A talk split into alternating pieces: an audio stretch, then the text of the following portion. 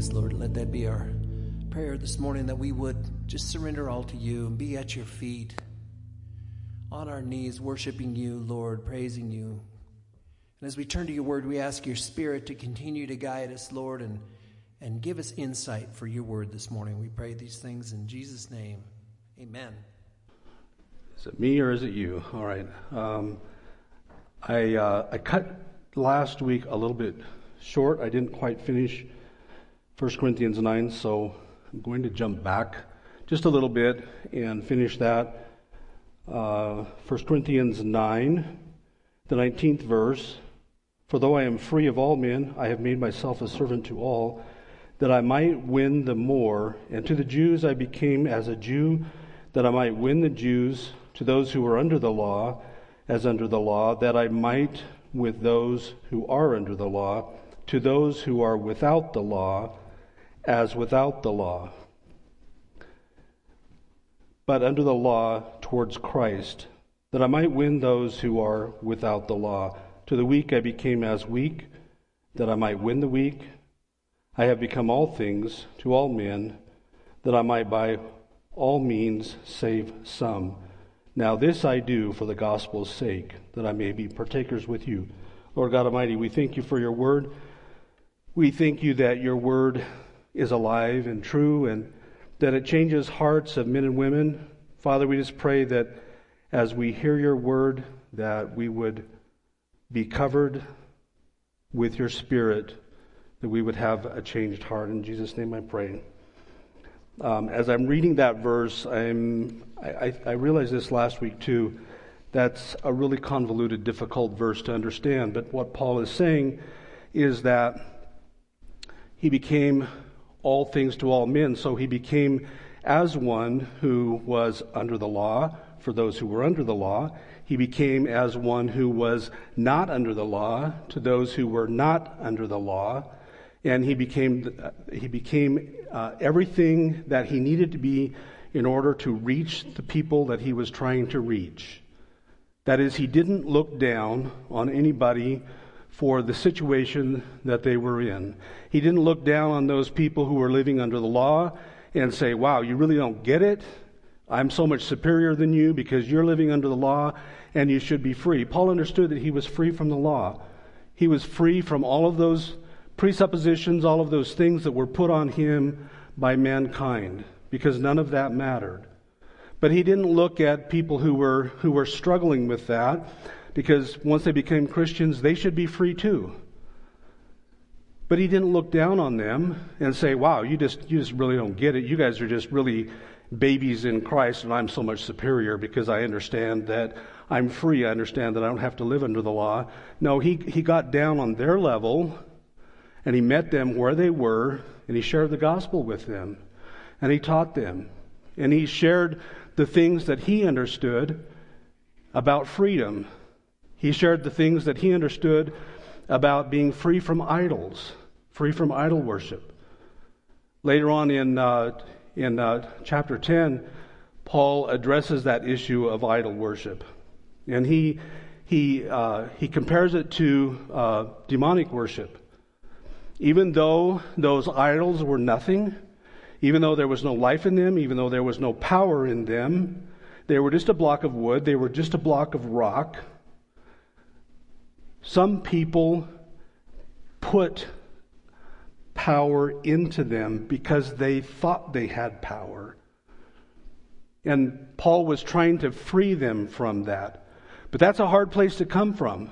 And you understand that if you were raised in some particular uh, religion, some particular denomination or something that really emphasizes something that is not particularly biblical, but is put on you by men who say, if you do this, or if you don't do that, it makes you a superior Christian.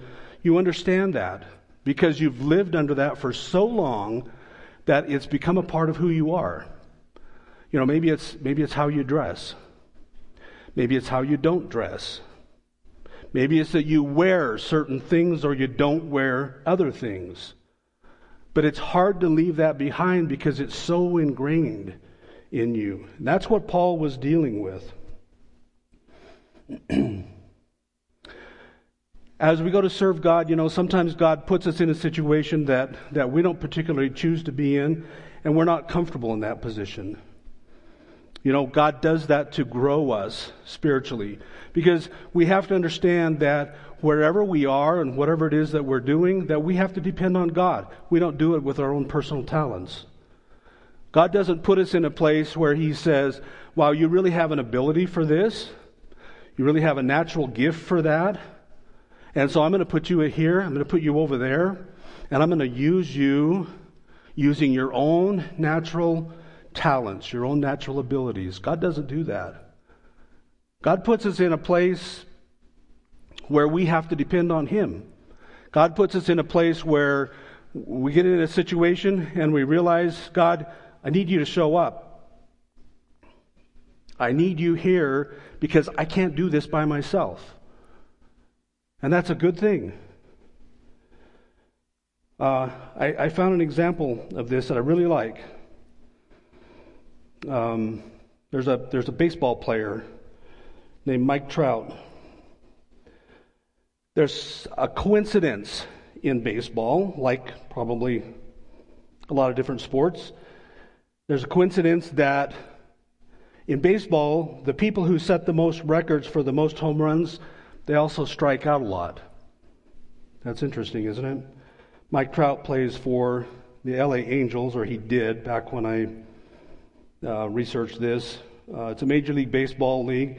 He is a nine time Major League Baseball All Star. He's a three time American League Most Valuable Player. And he's an eight time winner of the Silver Slugger.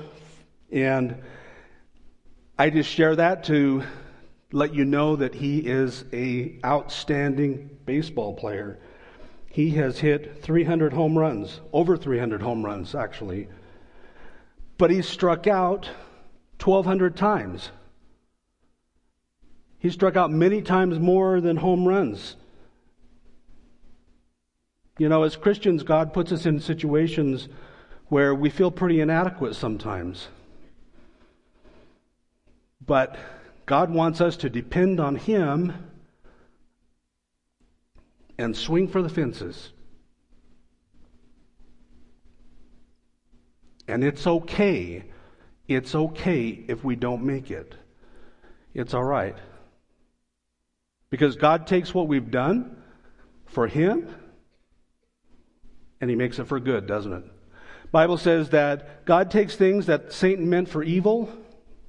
God takes things that that the demonic world meant for evil and he turns it for good. And he can take things that that we are working on doing for him and even though doesn't always meet the grade that we'd like it to, God makes up the difference. Isn't that great? God makes up the difference. We don't have to, you know, God puts us in a situation we don't have to say, wow, I can't do that. That's beyond my capability. No, you step into it and God empowers you. Because it's not God, it's not you that's doing the work. It's God that's doing the work.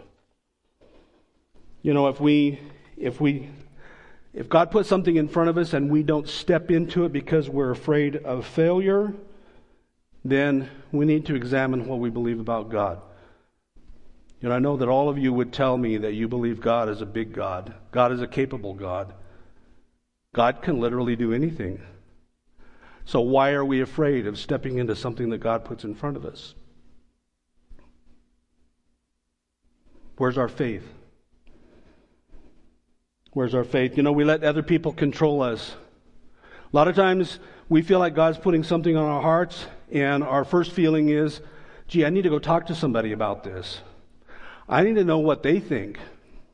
You know, we're looking for confirmation. There's nothing wrong with confirmation. That's a good thing. God put something on our heart, and, and we want to know. We want it to be confirmed by other people. There's nothing wrong with that. But the problem with, first of all, looking to other people is that there's a lot of negative people out there. There's a lot of people out there who would agree with you that you don't have that capability. There's a lot of people out there who would discourage you from doing the very thing that God has put on your heart. We need to, to get our eyes on God. We need to see God. And regardless of the criticism, regardless of our, our uh, abilities or lack thereof, we need to step into it. Step into it, and whatever it is God's put before us, we need to do that. You know, we need to be free from sin. If we're, if we're serving God, we need to examine ourselves. Examine ourselves and, and pray and ask God, is there something in my life, God, that needs to go? Because typically there is. It doesn't matter how young or how old we are. It doesn't matter what our experience is. It doesn't matter what our position in life is. There's usually something that needs to be cleaned out. And it's difficult to serve God to the fullest when we have a bunch of stuff in our life that needs to be cleaned out. I'm not saying it's easy.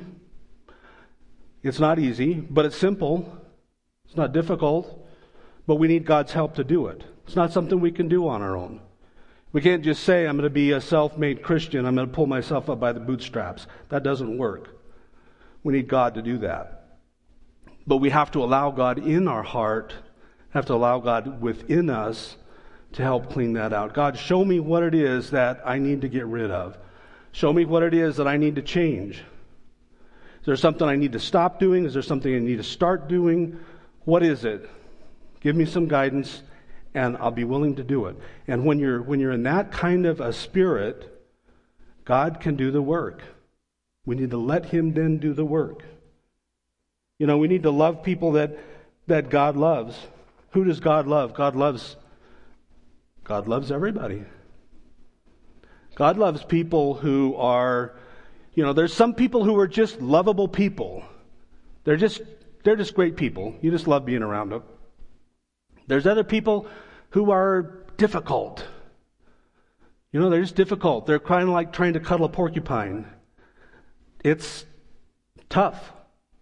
It's tough, but God loves them too. And sometimes God sends you to people who are not so lovable. Sometimes God sends you to people who are really, you know, you know what I'm talking about. They're the they're the attractive kind of a person. They're just the kind of person you want for your friend.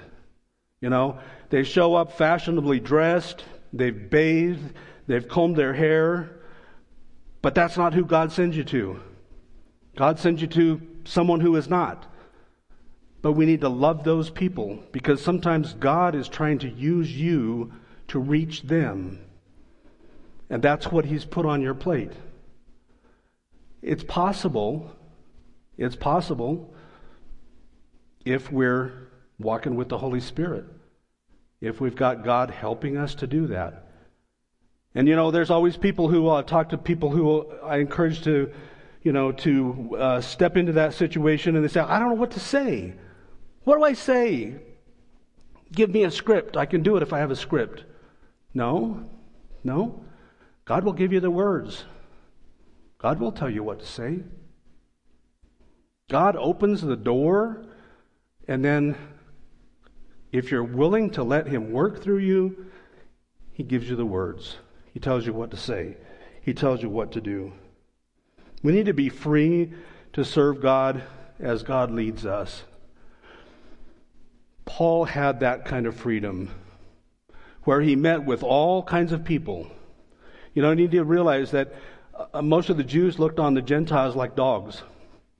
They thought they were on the level with uh, street dogs, not somebody's pet, not somebody's pet dog who's been bathed and fed and cared for. No, a street dog. That's how they looked at the Gentiles.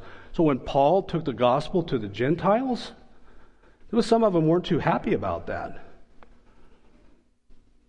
So Paul's saying here, he says, he says, you need to be free to serve God as He leads you. If He leads you into something or he leads you to someone, then you need to be free to serve them. You, you shouldn't have all these prejudices going on within you. You shouldn't have all these preconceived ideas going on with you. You know, there's some people who are maybe a part of some, they're Christians. Okay, I'm not questioning whether or not they're Christians, but they're a part of some denomination over here, and they look at these people over here who are part of this denomination, and they're like, those people, those people ain't even Christians. And I am not talking to them. I'm not getting down on their level. That's not the attitude Paul had. Paul had the attitude of, I need to share the gospel with everybody, whether they're wealthy, whether they're poor, wherever they're coming from. I need to be there to share the gospel with them. And that should be our attitude too. We shouldn't have preconceived notions about what somebody is like or what their background is. You know, sometimes you feel, you feel moved to say something to somebody and you look at them and you're just like, they're not even going to hear me. Not only are they not going to hear me, they might punch me. That's a preconceived notion. You know, and, and all of the time that I've, whenever I've been somewhere uh, and, and I pray with somebody, I offer to pray for them, I've never had anybody refuse. I've never had anyone say no. I say, Can I pray for you? Because they've shared with me their experience. You know, they've shared with me where they're at. And I offer to pray for them. I've never had anyone say no. I, I believe they're always grateful for it. Maybe they don't even really believe in God, but they still don't say no. So having, having a preconceived notion about somebody uh, is just an impediment. You know, we need to be free to make commitments. We need to be free to make commitments not to other people necessarily, but to God. To God. Make a commitment to God. Make a commitment about something that we're going to do that will will put us in a position where we're closer to Him. What is something that we need to do? You know, obviously the easy ones are, wow, I need to, I, I need to read more in my Bible. I need to pray more. Those are obvious ones. But maybe God's put on your heart something else. You know, something that you need to remove from your life. Or maybe someone. You know, people can be either a good influence on us or a bad influence. We go into a relationship where we meet somebody and we say, I'm a, you know, they're a horrible person, but I'm going to be a good influence on them. Kind of doesn't work like that. A lot of times it works the other way. But sometimes God will tell you, you need to separate yourself from that person. Sometimes God brings people into our life. We need to open up to them. We need to let them in. We need to walk with them. But there are times when God says, Separate yourself from them. And sometimes that, that's a commitment we need to make. Sometimes that's hard because those people are our friends. Maybe we've been friends with them for a long time. So sometimes we need to make a commitment to God. God, I'm going to do this for you. I'm going to do this for the gospel. We need to be free to make those kinds of commitments. We need to be free to disagree with each other and stay brothers and sisters. You know, there's there's things there's things uh, in in the Bible that the Bible doesn't necessarily address, and those are things that Christians fight over. You know, if something's black and white in the Bible, most Christians are we're not even going to argue over that because there it is. You know, but it's those things that are not there and then, and then some people, they want to read into Scripture. They want to read something into it. And then they fight over that. They separate over that. They argue over that. And we need to be free to disagree and yet remain brothers and sisters. We just say, you know, I, I don't agree with you on that, but you're still my brother. I still love you. I still want to walk through this life with you. I'm not going to let that stand between us. We just have a different view, a different opinion. And, and we let it go at that.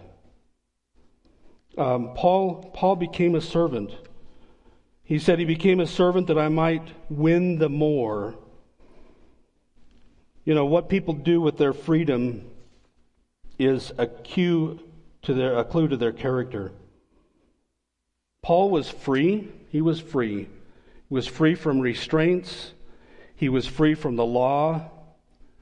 He was free from all of those things that mankind had put on him. All of the, the Pharisees had thousands of rules about what you could and could not do at various times, what you had to do, what you couldn't do.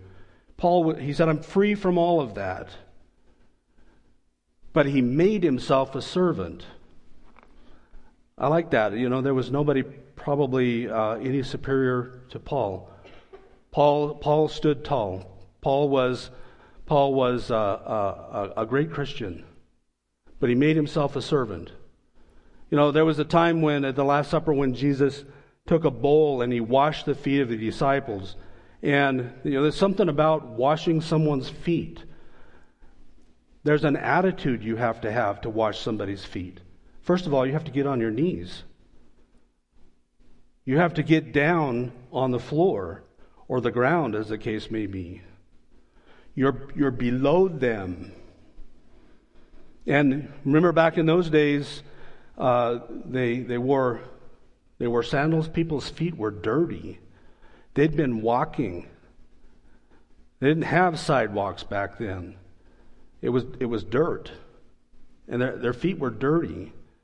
Now, their feet probably, maybe didn't smell as bad as mine do after I've been wearing my shoes all day, but it had to be bad. It just wasn't good. And Jesus put himself in that position of a servant. I'm going to serve you, and I'm going to put myself below you. And that's the attitude Paul had. He said, I'm here to serve. I'm here to do whatever it takes to share the gospel with you and to help you become a Christian. Not, not just a Christian, but, but to help you become a, a, a useful Christian. Somebody that serves God. I want to pass the baton to you. That was Paul's attitude. Paul said, um, Whoever desires to be first among you, let him be your servant, just as the Son of Man did not come to be served, but to serve. And Jesus Jesus was the fulfillment of that suffering servant, those suffering servant prophecies that came out of Isaiah 53. He was, he was the embodiment of that suffering servant. And Paul saw himself as an extension of that. Jesus said, I'm going to say what I hear the Father saying, and I'm going to do what I see the Father doing. And Paul had the same attitude. I'm going to say what I hear Jesus saying, and I'm going to do what I see Jesus doing. And that was his role model. Jesus was his role model. Jesus made himself a servant, and Paul made himself a servant. I'm here to serve you, whatever position you're in. I'm here to serve you if you're a slave. And he did. He did. He served people who were a slave. He put himself below them. You know, it's really easy to sit in this room right now and to celebrate that theology of servanthood that I'm talking about. You know, you, you can get really excited about that. You can say, I like that. That's really great. I'm going to do that. I'm going to I'm going to be that servant.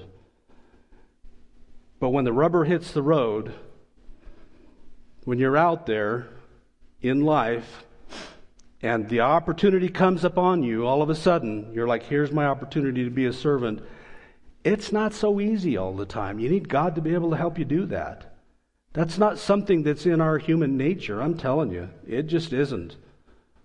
You know, I, you, you see somebody who might just need a hand out somewhere, uh, you know, and, and, but it puts you in a servanthood position. And sometimes it's difficult. Or sometimes Sometimes you're kind of forced into it and you're aggravated by it. That's not good. That's not the attitude we want. We need God to help us do that. This, this whole thing of, you know, oh, it's great to be a servant. It sounds really good. It feels really good after you've been the servant. You're fulfilled in a spiritual way. Did you get a reward out of that? No. No, did, you didn't do it looking for a reward, did you? I don't think so. You know, but when you walk away, you're like, I succeeded in being a servant. And that's a, that's a wonderful feeling. That's a great feeling. The thing is about being a servant is other people get the praise and you do the work. That's how that works. And and you get to stand by, you get to say, I did that, and then someone else gets the gets the gets the reward for it. Someone else gets the accolades for it. And you can't say anything because if you do, you're not being a servant. If you do, you, you didn't you just blew it. You just you didn't fulfill what you were trying to do as being a servant. Verses 20 and 22 tells us shows us there that Paul identified with all kinds of people, all different kinds of people. He loved people of all vocations. He loved people of all nationalities. He loved people of all lifestyles. That's not to say he approved of their lifestyle, but he loved them. He loved them enough to want to become a servant to them, to share the gospel with them. And that's what Paul was all about there. That's what that's how we should be. You know, sometimes sometimes you look down on somebody who is uh, economically at a much lower position than you are, and and your your immediate response is, "Dude, what's wrong with you? Man up, get a job." But that's that's not an attitude of a servant, is it? That's not the attitude of a servant. That's how are you going to share the gospel with someone if you have that kind of an attitude towards them? But that's a lot of times our natural response. And we need to overcome that, but we got to have Jesus, we got to have the Lord to do that. That's not within us to just do that by nature. You know, people come into churches. I've been in, in uh, a number of different churches, different places. And what I see is that people tend to, in a church, people tend to, they look the same. They dress the same. You know, there's some churches where, uh, like the men, they wear suits. They wear suit and tie. And, and there's not a single person, not a single man in that room that does not have a jacket and a tie on. They all dress the same. There's churches where people are all of the same economic level. You know, it's almost like this is the church for the wealthy people. And then this is the church for the poor people. This is the church uh, where, you know, where, uh, and I'm just grasping at straws here, but this is the church where families come when their kid has blue hair. People group together where they feel comfortable. But really, that's, that's not how it should be. You know, we should be perfectly comfortable, um, and, I, and I, I, believe we are here, but we should be perfectly comfortable if somebody walks in in a, in a suit and tie, and we're comfortable with them dressing like that. You know, here in about a week or two, uh, I probably won't wear shorts up here, but I certainly will wear shorts back there. And if someone walks in in a suit and tie, I'm like, Good for them. You know, they feel like that's that's how God wants them to dress. Good for them. I don't think what I wear makes a difference. Most of the time, I wear a t shirt and shorts. And I'm standing up here today wearing tennis shoes, mostly because it's comfortable. But I don't think those outward things make any difference at all to God. I think what God looks at, He looks at us on the inside. And whether we're poor or rich or uh, we have whatever it is, God looks at us as the same. He looks at us as His children. That's how Paul looked at people, and that's how we should look at people as well. The 24th through the 27th verse Do you not know that those who run the race all run? but one receives the prize. Run in such a way that you may obtain it. And everyone who competes for the prize is temperate for all things. And now they now they do it to obtain a perishable crown, but we for an imperishable crown. Therefore I run thus not with uncertainty, thus I fight not as one who beats the air, but I discipline my body to bring it into subjection lest when I have preached to others, I, I myself might become disqualified. Paul is pointing out there, he's using the analogy of a race. Um, anything worth obtaining, anything worth getting is going to cost us something. It's going to cost us something. It's going to cost us time. It's going to cost us uh, the freedom to do some other things that we might want to do. There's always a cost uh, to spiritual discipline. There's always, if you want to be a spiritual leader, there's going to be a cost to it. You know, being an athlete is difficult. I, am not an athlete. Uh, first of all, I'm too old to be an athlete. But, but even when I was younger, I really wasn't an athlete. Um, but I tried to be. And one of the things that I figured out when I was trying to trying to do that is that I can't just eat anything I want to. And that's not easy, you know, because the minute you say, I'm not going to eat anything with sugar in it, someone comes out with a chocolate cake or chocolate chip cookies. Okay, I'm going to admit it, chocolate chip cookies are my weakness. I can say no probably to the chocolate cake, but the chocolate chip cookies, especially if they're a little bit crispy, oh boy, that's tough. But there's a cost to it. If you're going to be an athlete, you're probably going to be getting up early some mornings. You're going to be going and, and you're going to be working out in some way. You're going to run. You're going to go to the gym. You're going to be doing something. Or maybe you're going to go to work early because in order to work out later on, you need to get to work early so you have time in the afternoon. And then you got to you got to choose: Am I going to work out, or am I going to go hang out with my friends? Or am I going to play video games? Or am I going to watch TV? Or am I going to take a nap? You got to deny yourself some things if you're going to be an athlete. It's hard. And you know what? You work out for an awfully long time before you ever run that race or whatever it is you're doing. Nobody's watching you work out. You're out there early, nobody's watching you. It's just, it's just for that race. It's just for those few minutes. And you spend all this time denying yourself, pushing yourself. That's what Paul says uh, being a spiritual leader is like. It's just like that. You have to deny yourself. And nobody's watching. Nobody knows. Nobody knows if you're spending time with the Lord or if you're just watching TV. Nobody knows. There's nobody watching you. And Paul says that, that athletes who are, who are working out and they're, they're uh, preparing for whatever it is they're doing, they do it. They do it for a prize.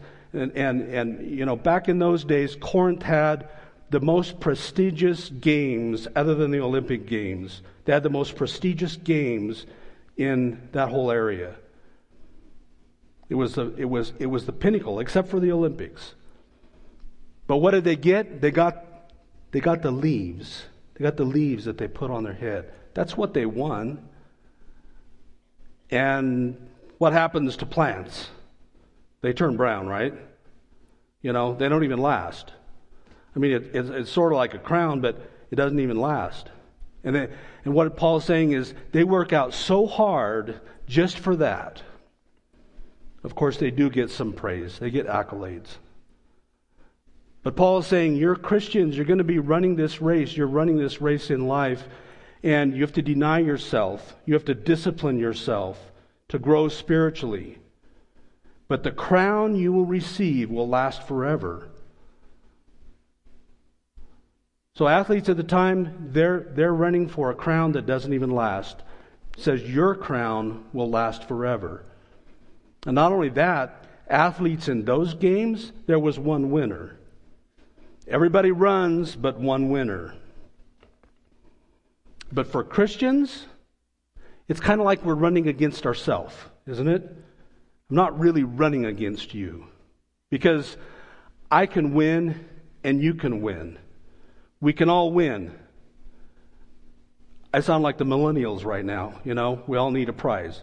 But this is, this is biblical. This is true.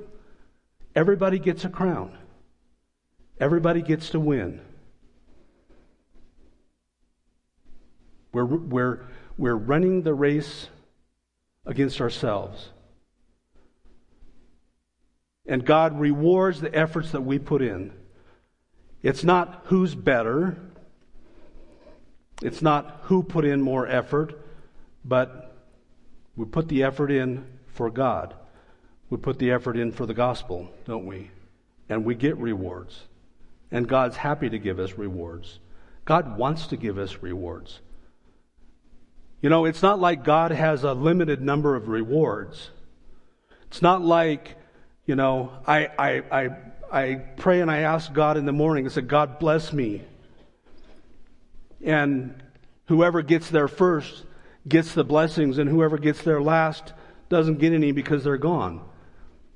God doesn't run out. God, God's got lots of crowns. He's not going to run out.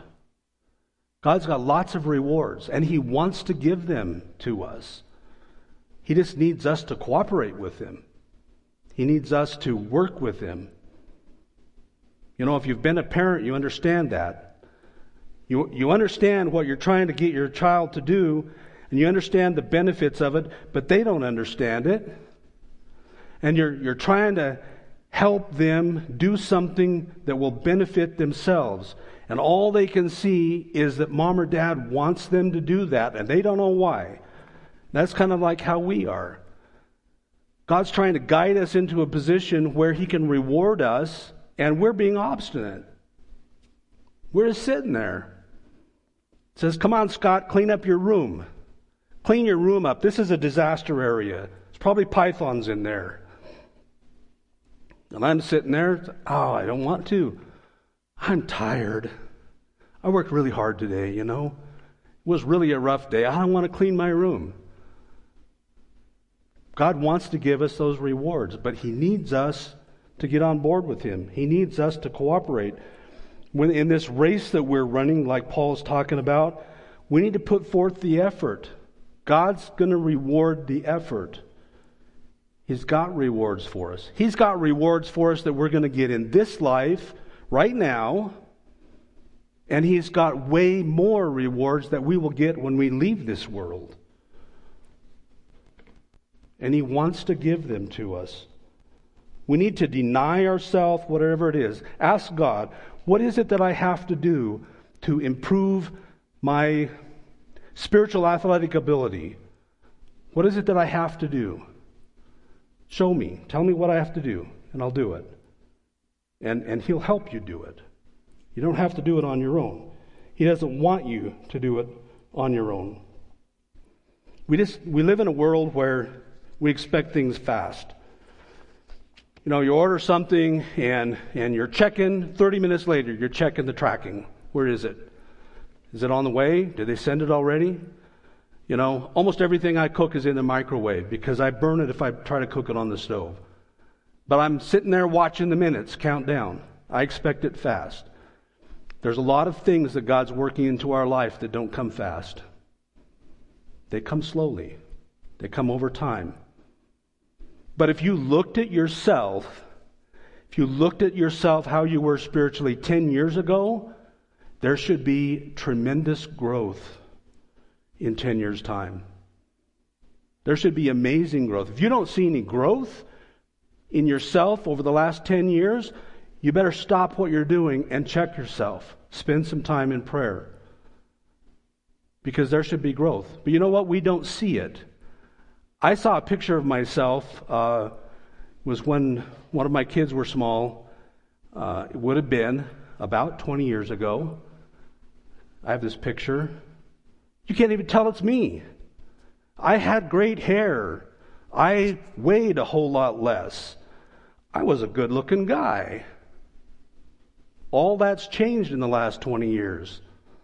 And not for the better, not for the better. That's, but we should look at ourselves spiritually and we should see change. It goes slowly. I haven't noticed over the years, I haven't noticed now. I noticed when I shaved my head, that was a big change. But I haven't noticed the other things changing.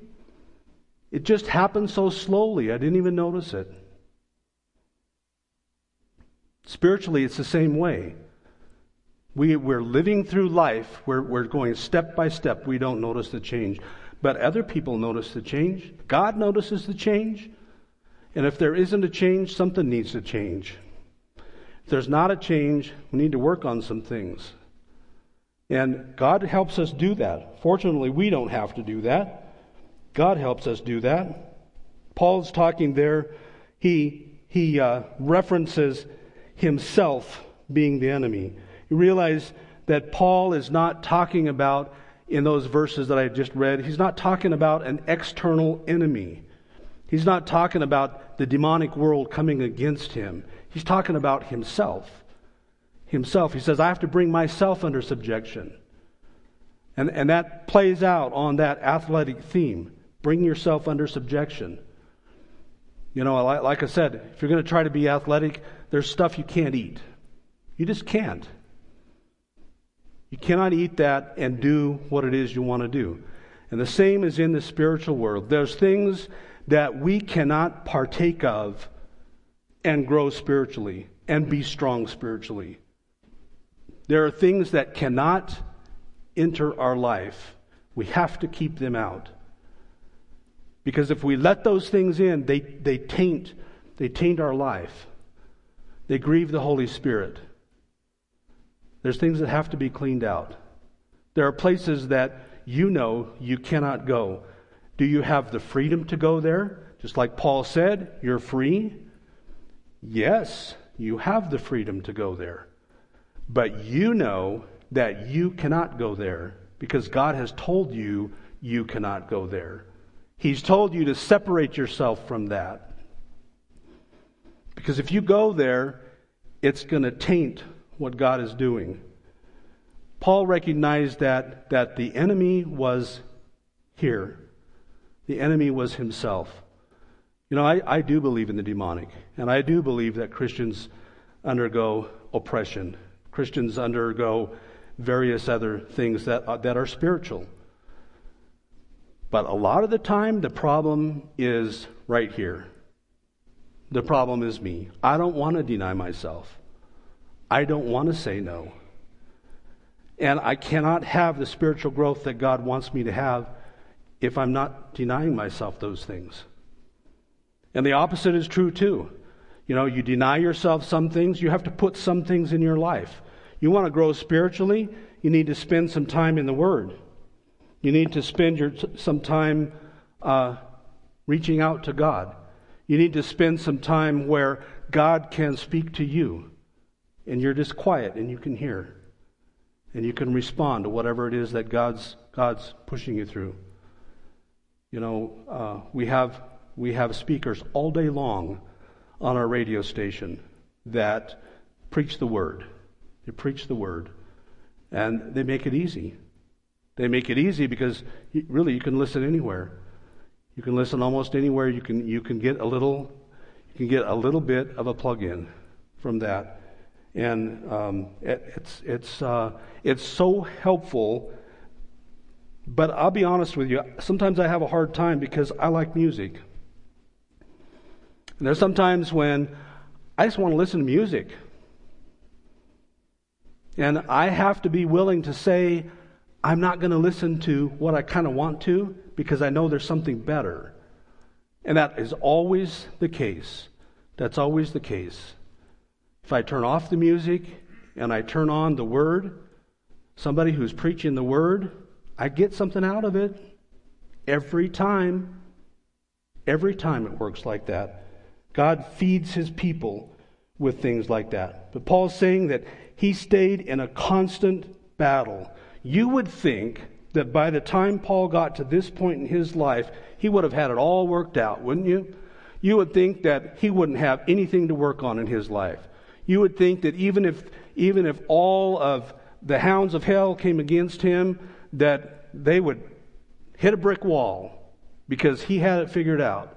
He had it all in place, but he didn't. He didn't. That should kind of be an encouragement to us, right? You know, because sometimes I'm like, wow, I got a mess here. God, I got a mess. I need help. My room's messed up, and I can't fix it myself. Should be an encouragement to us because Paul was in the same position. Paul had the same struggles that we do. The only difference is that today we're wired. That's the only difference. But Paul was the same. Paul was the same person, just like we are. And we're the problem. We're the problem, right? Don't blame the internet. Don't blame TV. Those are not the problem. They may be the conduit for part of the problem, but the problem is right here. The problem is here. Does your TV have an off button? Mine does. But it's my choice whether or not I turn it off or on. It's my choice what channel I go to. It's my choice what kind of thing I watch on TV or what I look at on my computer. My computer has an off button. And if I close the lid, I don't see anything at all. Don't blame your computer. Don't blame the internet. Don't blame TV. You're the problem.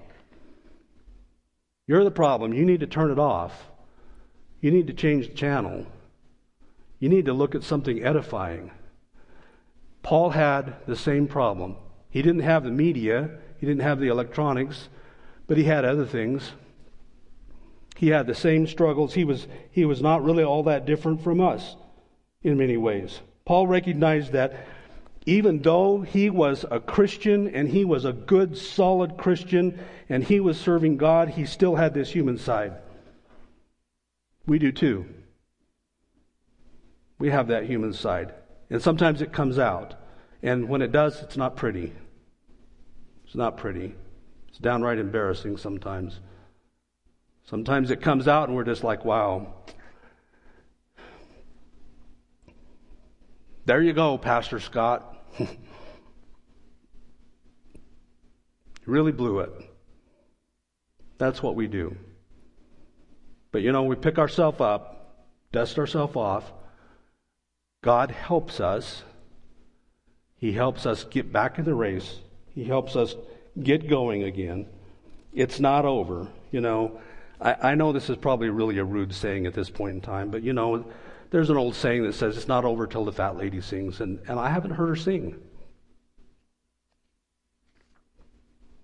I haven't heard anyone sing as far as it being over. We just need to remember that we're not impervious to temptations and failures. Pride gets in our way. You know, we make progress on this on this uh, journey. We make progress as a Christian.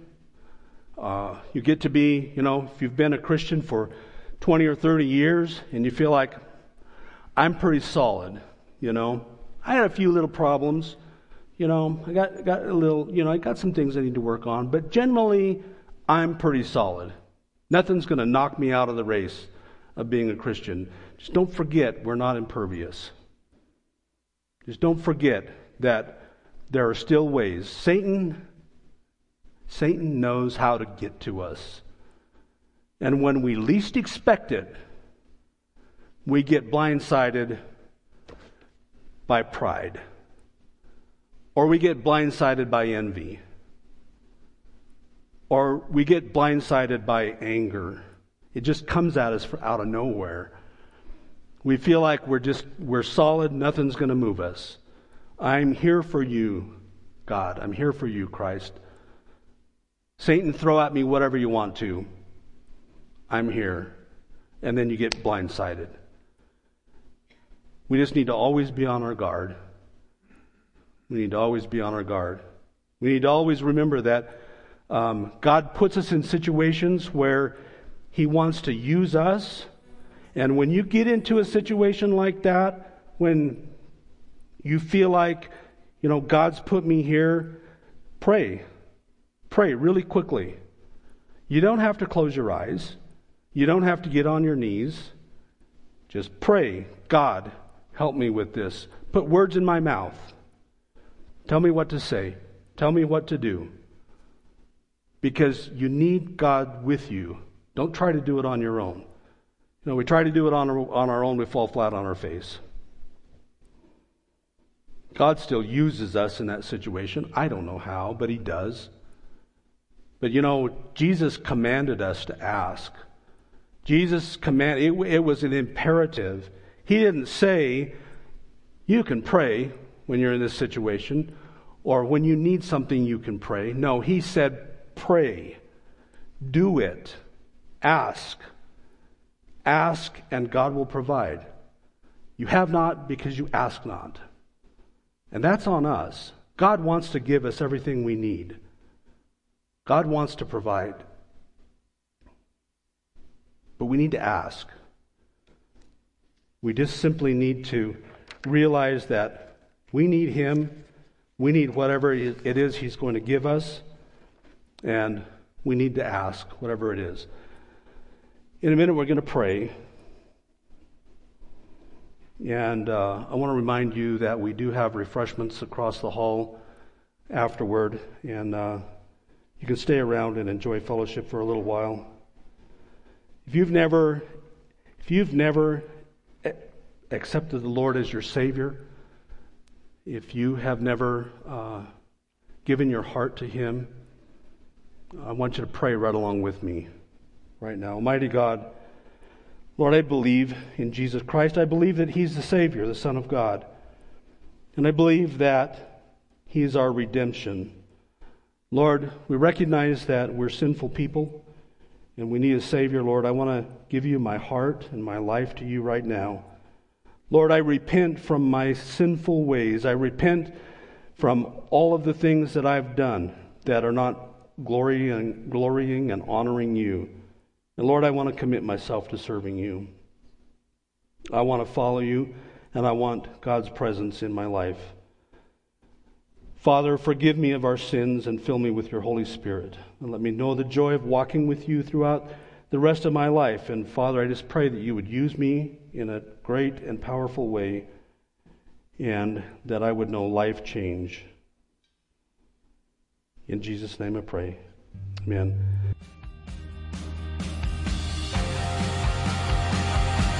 You've been listening to a live teaching from the River Christian Fellowship, home of CSN. If you'd like to hear today's teaching again, you can catch the free podcast by searching the iTunes store for the River Christian Fellowship or give us a call at 800 357 4226.